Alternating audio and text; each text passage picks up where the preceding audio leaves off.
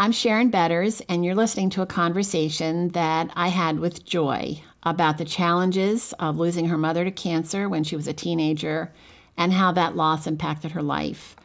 This resource, this conversation, is one of our Help and Hope audio resources produced by Mark Inc. Ministries. You can visit Mark Inc., that's M A R K I N C dot org, where you'll find many more free resources that offer help and hope to hurting people. You know, teens face lots of challenges growing up, and sometimes it's a life crisis over which they have no control that turns everything upside down. Joy has faced numerous crises that could crush, I think, adults, let alone a young girl. And her story, we believe, is going to encourage young people and those who love them that there is hope and that you can even experience joy and purpose even when life doesn't turn out the way that you hoped. Joy, welcome and thank you for your willingness to share your story. We're going to talk about that tumultuous time in your life, but first, how about sharing a little bit about where you are right now? Right now, I am serving as an assistant counselor at a children's home, and it's a place, it's a residential treatment center where kids and their families come to really heal and get space from broken relationships and hard times in their lives. Some are adopted, some have been in the juvenile court system, and they come and live with a house parent couple, and I'm in the house every day with them and they're there for about a year and a half, two years. How old are the kids that you work with, that you live with?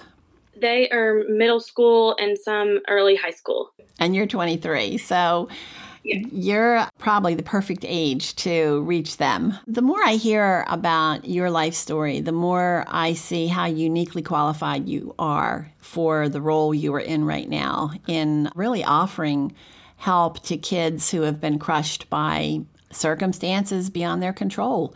Why don't you tell us a little bit about your mother and what happened in her life that was so impactful in your life? So, I grew up with my mom who got cancer about two months after my second sister was born. Um, and she battled cancer for eight years. She got breast cancer, and then unfortunately, it spread to her bone and then her brain. And so, I don't really remember a time that well when she didn't have cancer. Um, and she died when I was about 10. So, so you were about two then when she was diagnosed? When she got diagnosed, yes. Ma'am. Yeah, when she was diagnosed. So you were about 10 years old when she died. And how old was your sister? I have two younger sisters. They were eight and four. Eight and four. Wow. I, I can imagine what that was like. I had breast cancer, and fortunately, I received really aggressive treatment, and by God's grace, I guess my life wasn't supposed to be over yet on this earth. But I remember the chemo and the strain on the family, and our kids were older. So I can only imagine what it was like for your mother to have such young children and to be struggling with that disease. So, what happened um, later? You're 10 years old and your mother has died. What, what kind of an impact did that have on you as a child? You're the oldest. I would say I was very parentified. I took on the role of taking care of my sisters when my mom was really tired from chemo and she was really weak. We had a lot of different people, different caregivers that helped her and nannies that would help when my dad was at work. But they always came to ask me the questions. And they were usually young people who didn't keep the job for too long. And so I was the constant for my sisters. And I thought I had to be really strong all the time I didn't really show them that I was sad. And I also wanted to be really strong for my dad because I knew he was really having a hard time too. That in itself is a huge burden for a child. You know, when I think about who a 10 year old is today, like I have a 10 year old grandchild, and I can imagine them carrying that kind of a burden, how difficult that must have been. So, shortly after your mother died, your father remarried. What was that like for you? It was really good at first. It seemed like we were going to have a quote unquote normal family again, but it did seem it seemed really fast. I really looking back, I wish that he would have waited and just been there with his daughters. But their marriage unfortunately didn't last too long either. They they were married about a couple years into their marriage. She said she wanted a divorce and so she left and then a few months later, she said, No, I changed my mind. And she came back. And so it was that way on and off for I think a year or so. And my dad, that was, I think that really broke him. I saw him cry all the time. I knew a lot of the details of their relationship. And that was, that was probably even on top of losing my mom, that was really, really hard. You were around 12 when all of this was yes. going on. Yeah. So right. you're taking on a role of an adult in your yes, relationship to your dad, um, being his right. confidant and um, counselor at times, probably. Yeah. Um, how were your sisters when all this was going on? I think they were definitely naive to some things. They didn't, they weren't as in the know as I was. One of them definitely internalized everything and didn't show any emotion. She kind of escaped by reading books. And then the other one was too young to understand what was going on. And the youngest one definitely attached to my stepmom and was sad when she left. How did all this affect your relationship with your dad? Well, obviously, as you've said, I was kind of a confidant and I was kind of the person that he talked to. But it made me really emotionally available for him, and he wasn't really emotionally available for me. So I definitely felt very alone. I felt like none of my friends understood what I was going through, they couldn't really relate to me. And then through that time, I had to keep things from my sisters about their relationship. It just made our relationship really messy. Did you have anyone that you could talk to during that time? I did. I had my youth pastor's wife at church, and I had some of my mom's good friends. Um, my grandmother was someone who was really there for me. So that was really important for me. How did they help you? Um, they were they were there to just listen. Um, they would come um, help me with my sisters. Um, they were there to also check on my dad, um, prayed with me. That was a big thing. And just sometimes I didn't want to reach out to people. And so when they would reach out to me and pursue me, that was really, really meaningful. Did you struggle with depression? Um, I did. I probably didn't know it at the time, but I would definitely say that I went through depression during my teenage years and then some through my college and anxiety too. What um, was there a point that you look back and think that was the lowest point for me in my teen years? Probably when my dad, when my dad said that that his that my stepmom, my first stepmom, um, wanted a divorce because that was just I felt like because that was rejection for him, and I felt like we were being abandoned and God was taking something away from us that we thought would be good. You mentioned God. How did all this affect your relationship to Him? I grew really close to God. I think I mentioned being feeling alone with my peers. Um, God was who I felt like I could turn to all the time. When I was at rock bottom, I didn't have anyone else to turn to. And so my relationship was really strong through Him. And that was also, it felt like I that connected me to my mom too because she was really strong in her faith. And how did you connect to the Lord during that time? I prayed a lot and just cried out to God. I read the Bible a lot. I was involved in um, youth group and Bible studies at church. I de- I connected with a lot of with a lot of older people that were very that were spiritual and had a lot of wisdom um, to give.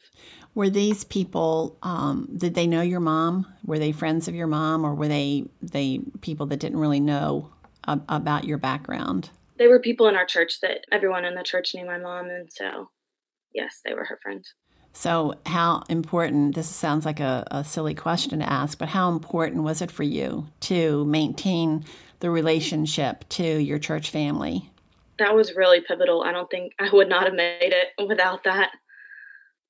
I'm thinking about uh, teenagers who these things happen and they're so hurt and feel so abandoned and betrayed and angry. They want to strike out at somebody or something.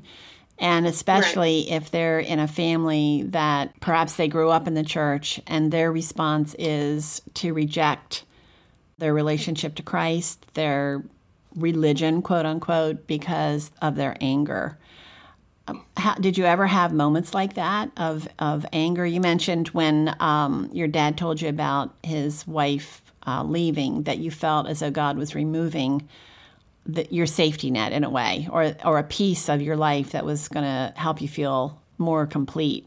There were certainly times when I when I was mad at God. I think that's normal through grief and loss.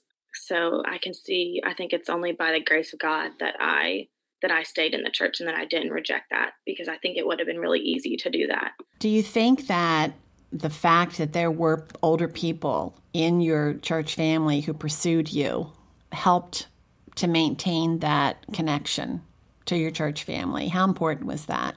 That was that was very important. Um, I think it it could have been different if I hadn't had those people. So for for someone who is listening right now who is has a teenager, maybe someone who is experiencing similar losses to what Joy experienced, and you see that young person turning away, I, I think what Joy is saying is don't stop. Keep running after that child, that young person. Keep offering uh, just to love them. And I, I think the other thing is sometimes we think we have to have answers for the hurting person. Like we have to explain to you, well, this is why. This is why this happened. What do you think about that? When when so so there's someone who is in your church who maybe was good friends with your mom and is heartbroken and grieving, but loves you, wants to reach out to you. How important would it have been for them to have answers? What was the most important thing that they offered to you? The most important thing was really just their presence and really just being there. Even if they didn't say anything or didn't know what to say, just being there and showing up and not not being afraid to to keep reaching out to me and my family. That was really important. You know you mentioned that you think being angry is just part of grief. It's we, we, we shouldn't look at that and be critical and say that a person is weak but what about those moments of looking at your life and thinking how could a god who loves me do this to my sisters and to myself and to my dad and to my mom. Did you ever have moments like that? I did. I certainly asked God, why me? Why why did you choose this for me? Why couldn't I have just an easy or comfortable childhood? And I didn't I didn't really get an answer. I mean, I can look back and think God has used this for good and he's shaped me into who I am through this, but I knew I didn't lose trust in, in him. He still loved me unconditionally and definitely revealed himself through people and through things in my life that did go well. When our son Mark was 16, he was in a fatal car accident with his friend. And I can really relate to some of the feelings you're describing. Trying to put together God's love and His sovereignty, it was a real wrestling match for me personally to be able to try to reconcile those two. You know, how could this loving God, who I know is all powerful, allow this to happen in my life? And one of the ways that He kept His promises to me, which is exactly what you're describing, is through the people. Through his people who really became his arms and his ears and his shoulders and his feet and kept reminding me that he was there. I mean, I, at one point, I felt as though the Lord was maybe even saying to these people, you know, Sharon doesn't think that I'm here. She thinks I don't love her, that I've really messed up. You be my heart. You be my uh, hug. You be my love. You go to her. And so I couldn't deny that. I couldn't deny that there were people who had faith in him that were coming to me and encouraging me to be honest. And I think, Joy, that's one thing I would, um, I think you would agree with is that the Lord is not afraid of our questions. He encourages us to come to Him with them. And frankly, I believe that the person who struggles uh, and runs to Him with those questions and the anger and the doubts is really demonstrating great faith because we're running to, we're not running away from Him, we're running toward Him expecting Him and trusting Him to still love us, even when we are so messy and maybe saying things that other people would consider heretical, but He's not afraid of that. Uh, he invites those questions. He's big enough. He's big enough to take it. Were there any other ways that God showed Himself faithful in the middle of all these hard places? Well, besides besides people I think God really revealed to me that He wanted to do something good out of my hardship. And in high school, in 10th grade, one of my friends told me about a camp for grieving kids. And she said, I think this would be really good for you, Joy. And so there was a there were volunteer opportunities there and I was able to help out. I did it for two or three summers and it was kids who is through the hospice program in my in my hometown and I was able to volunteer and it was kids who'd lost parents and siblings and that was such a pivotal point that I realized that God can use this. And it was really neat to be able to have that way to relate to them that other people couldn't have. Mm, that's pretty remarkable. That that you would run to the pain instead of away from it. Run to people who are broken instead of running away from them and and find joy and purpose in that. Now your father did they end up getting divorced? They did. They did my 10th grade year in college. I mean, in high school. I'm sorry, my 10th grade year in high school. And then uh, what happened after that in your family? Then my dad was single for a little while, but probably a year after they divorced, he decided he went on a date with someone else that was in our church. dated her for a couple years and then and then they got married right before I went off to college. So your two sisters are still at home with uh, with your dad. One of them is. One of them's in college. Okay. And so how was this a better scenario for you, for your family? Again, it seemed it seemed good at the beginning, but when we got to know my stepmom's true colors, it was really saddening to find out that my dad had married someone yet again who was toxic and who was didn't seem like she was really there for our family. And what kind of impact did that have on you? You were in college, so you probably didn't experience it as much as your sister who was still at home. Right. Um it made me very angry at my dad and and at God. I was really just thankful that he spared me from being at home during that time because I was a little bit removed. I still wanted to be there for my sisters, but I was not as up close and involved as they were. And how how do you deal with all those feelings? Because you you, you mentioned that you were pretty angry with the whole situation. How how do you deal with that on a regular basis? Is it a one and done thing? Okay, Lord, here's my anger. I'll get over it. Or is this something you have to deal with on a regular basis? It's definitely not a one and done. I think it I think it comes in cycles. I think there's times when I feel more angry than others. And that's when it's really important for me to reach out to people because if I isolate and sit in how I'm feeling, it makes it worse. And and in those times, if I isolate myself and believe the lies that no one's there for me or no one cares, then that makes me not want to turn to God. So there's been times of both and also, counseling has really helped me through the years. I went to a really amazing counselor, a Christian woman in college, and that really, really helped. And I was I went to a counselor before before college as well, but the the Christian counselor, she was trained in seminary and she she was really, really pivotal in in helping me go through some of that grief and depression and anxiety. And then I still see a counselor now, even when I feel good I think it's really helpful to still check in and go once a month or so. I, th- I think what you're sharing is so important because I feel that sometimes in religious or Christian thinking, there is this sense that, well, if you have Jesus, then you're healed. You know, everything is better, everything is fine, and it's weakness to need outside help. You know, Jesus and me, that's all I need. Um, and yet, I, I, from what you're saying and my own experience, is that the biblical counseling is a gift from Him. That's part of His promise keeping. You know, when He promises, I'm never going to leave you, I won't forsake you, I'm always going to be there for you, He uses the gifts of other people to come into our lives and to help us walk by faith. I think of the Hebrews 12 passage where it talks about the great cloud of witnesses that are encouraging us, really. And I have that in my own mind when I was struggling so much. And even today, over 20 years later, there are moments and times where the grief and longing for my son and for what was will overwhelm me.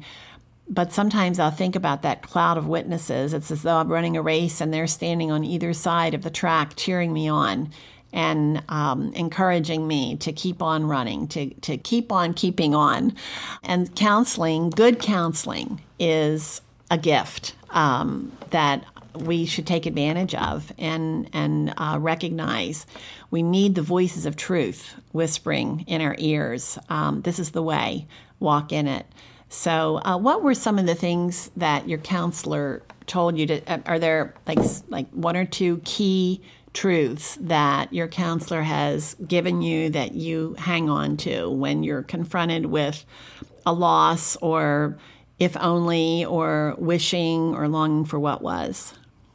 One thing that really stuck with me was she told me that that my family is probably never going to be exactly how I want it to be, the family that I was born into, but she told me that my story can definitely be redeemed later on in my life. And I think she even encouraged me to grieve the loss of my hopes and dreams of what my family could be and what I wish it was. But she really encouraged me that God can redeem this and anything is possible and maybe one day it will be good and better and it won't be as dysfunctional and broken. But right now I don't have those answers.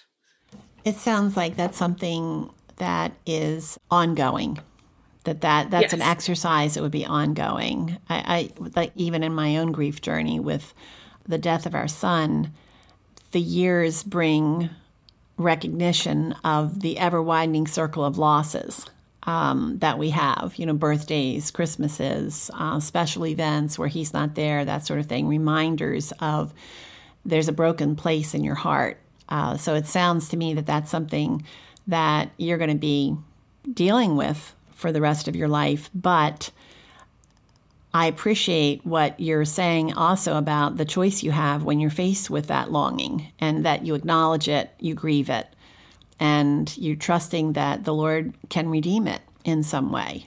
And one of the ways I think He is redeeming it is through your investment in other children who have experienced great loss. How do you think that your experiences have shaped you into who you are today? I think we've talked about it a little bit, but is there something that you would say, this is, I know for sure that I'm who I am today because of?